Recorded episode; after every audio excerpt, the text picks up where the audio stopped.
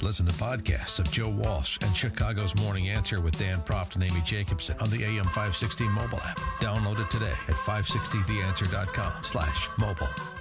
Dan and Amy, the reactions to Kavanaugh's confirmation over the weekend. Uh, let's start on the Republican side. The man who deserves much of the credit, uh, second to President Trump, is Senate Majority Leader Mitch McConnell. He said this. We stood up for the presumption of innocence. We refused to be intimidated by the mob of people that were coming after Republican members at their homes, in the halls. This was about treating someone fairly. This was about evidence being relevant, not about unsubstantiated charges.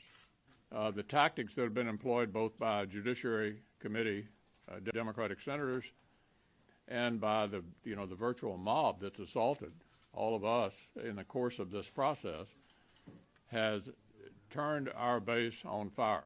There's no question about that, and, and you see from the numbers over the last two weeks the number of uh, races that have substantially changed because of the attrition of Democrats at the hands of their base in terms of the hysterics that McConnell was referring to, the mob at the elevators, uh, mm-hmm. outside the Supreme Court doors, and all of that, as well as the histrionics of the members of the Senate Judiciary Committee on public display. 20 million people saw the Democrats for who they are, and they didn't much care for it. And the female senator who made it all happen spoke, Susan Collins, why she did what she did.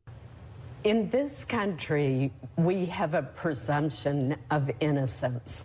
And as a matter of fairness, what I decided to use as a standard was the question of is it more likely than not that Brett Kavanaugh assaulted Christine Ford? And there was no corroborating evidence that he did so. Each of the people that Professor Ford said was present that night have testified under oath, both to the committee through the uh, declarations that they submitted and to the FBI now, uh, that, this, that they have no memory of this happening. And that includes Dr. Ford's best friend. Right. And so what you have is, on the one hand, you had family, friends, professional colleagues through the decades rally around and vouch for Brett Kavanaugh. And around Ford, and this was pointed out by somebody on Twitter, I thought this was a, a, a good summation. Around Ford, you had Hollywood celebrities, you had Senate Dems, you had political operatives. No family, no friends, no corroborating witnesses, and even those that wanted to be supportive couldn't corroborate, could, you know, be supportive as a friend, couldn't corroborate her story as a matter of fact. Uh, so Susan Collins steps up, and Kavanaugh gets confirmed. And uh, while that process was going on, the left continued to double down. Shut it down! Shut it down! Shut it down! Shut it down! Banging on the doors of the Did Supreme Court. See that one woman who was literally, I mean, she, you know, you can break a bone if you hit something that hard. Uh, you know, con- uh, protesting is a full contact sport for the left. Uh, Mike Pence presiding over the actual confirmation vote and uh, needing a, a full uh, phalanx of sergeants at arms. Sergeant at arms will restore order in the gallery.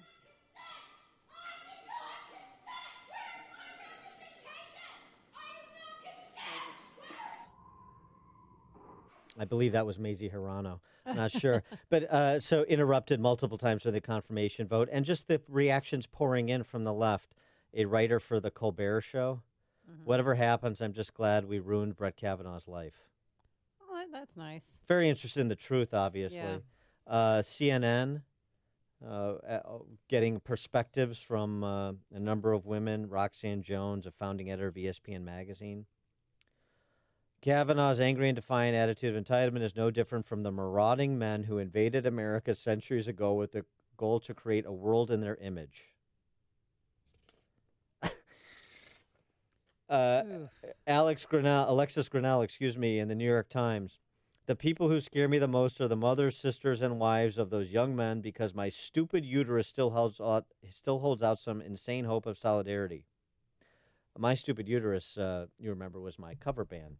It was a Mhm. Vanity Six cover, cover band in the '80s. Uh, so, and and the mo- the talk of impeachment, more than a dozen Democrats still talking about impeachment of Kavanaugh.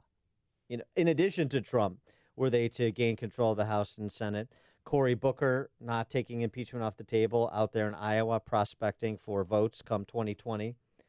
Uh, petition circulating. So uh, the Democrats appear intent on doing their part to keep Kavanaugh a central issue through November 6th. The question is, how will that impact Republicans? For more on this, we're pleased to be joined by Sean Duffy, Wisconsin representative from the 7th Congressional District. Sean, thanks for joining us. Appreciate it.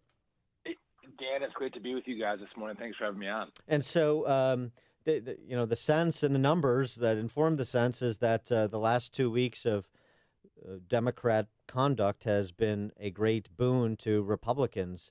Uh, where do you see uh, races both within your caucus and within your state?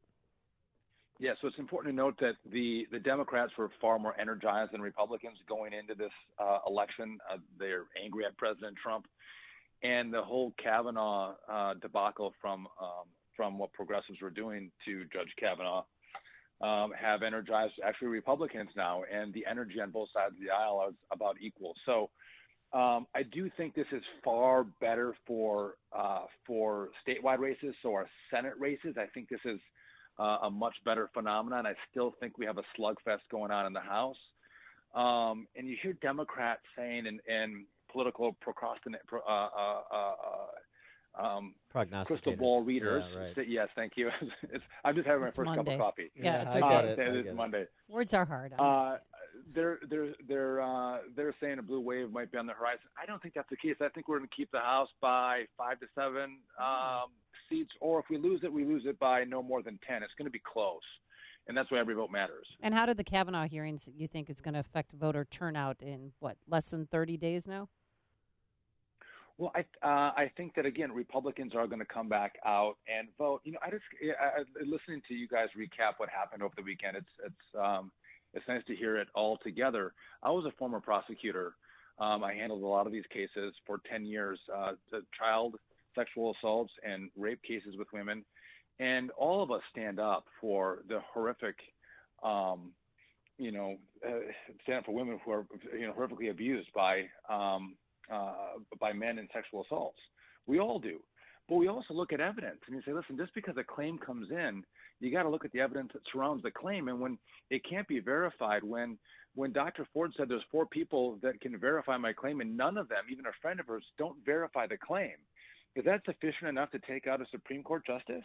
I mean, and, and, and there's a sense of fairness that comes into play, and I think that w- that's what was playing out. Um, over the last three three weeks. And not only that, when you see the protesters, you you, you played all the footage or did the footage of the protesters. We saw that very same thing in Wisconsin in 2011 with Act Yeah, 10. right. You saw that same kind of takeover of our capital with the same kind of chants, the same drum beating, and the same shrill voices. And moderate, independent Americans don't like that. Um, they don't. They don't want you know those people governing the country. And I think instead of bringing more people to the Democrat side, the protesters actually push independents away from the Democrat Party into um, the Republican category when they go to the ballot box. Speaking of Wisconsin, just go off on a tangent here because you have important races up there. Uh, Governor Walker's reelection, as well as the possibility of a of a pickup, uh, Leah Vukmir against Tammy Baldwin. And, and where do you have those races now? They both seem fairly tight.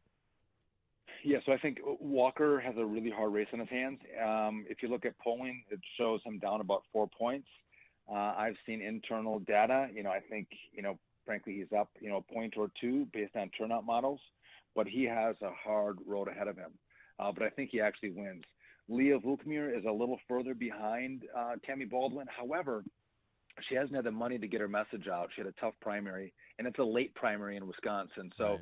As we as she start to started to have more money come into her coffers, she's been able to get her message out, and I think she's going to close the gap, and we're going to see uh, we're going to see a close race there too. Tammy Baldwin, if she wins, will win by maybe two points, but I think Leah Vukmir frankly can can squeak out a victory by one point up in Wisconsin. And here, you know, we're we're considered a blue state, but we've been trending more to the right because of the successes we've had. I mean, what we've done in Wisconsin you now see Donald Trump doing on the federal side where we reduced regulation, we lowered taxes, and we saw great economic growth. We saw us balancing our budget, but frankly, that's not happening in the federal government, but, but we did balance our budget in Wisconsin.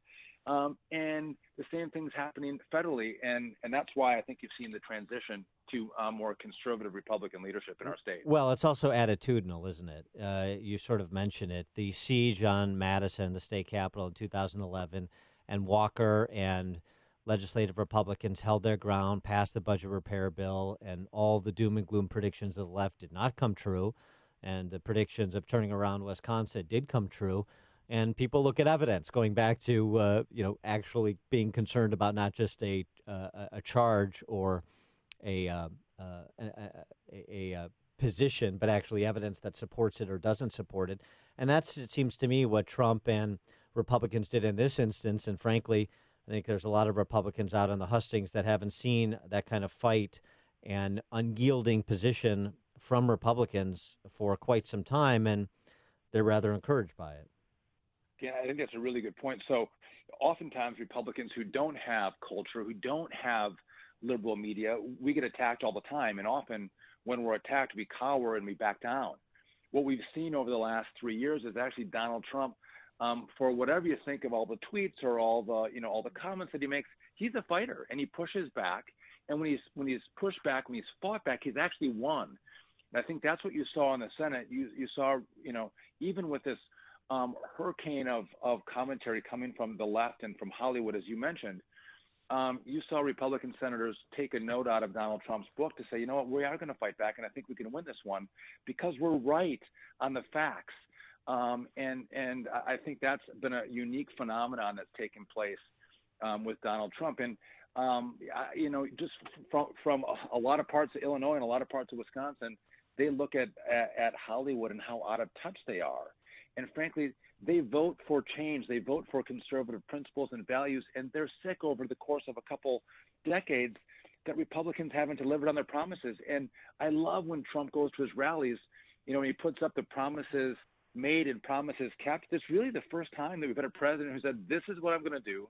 I mean, whether you even want to go to, you know, moving the capital uh, of Israel to Jerusalem. I mean, a promise that's been made for you know for the last four presidents. None of them do it.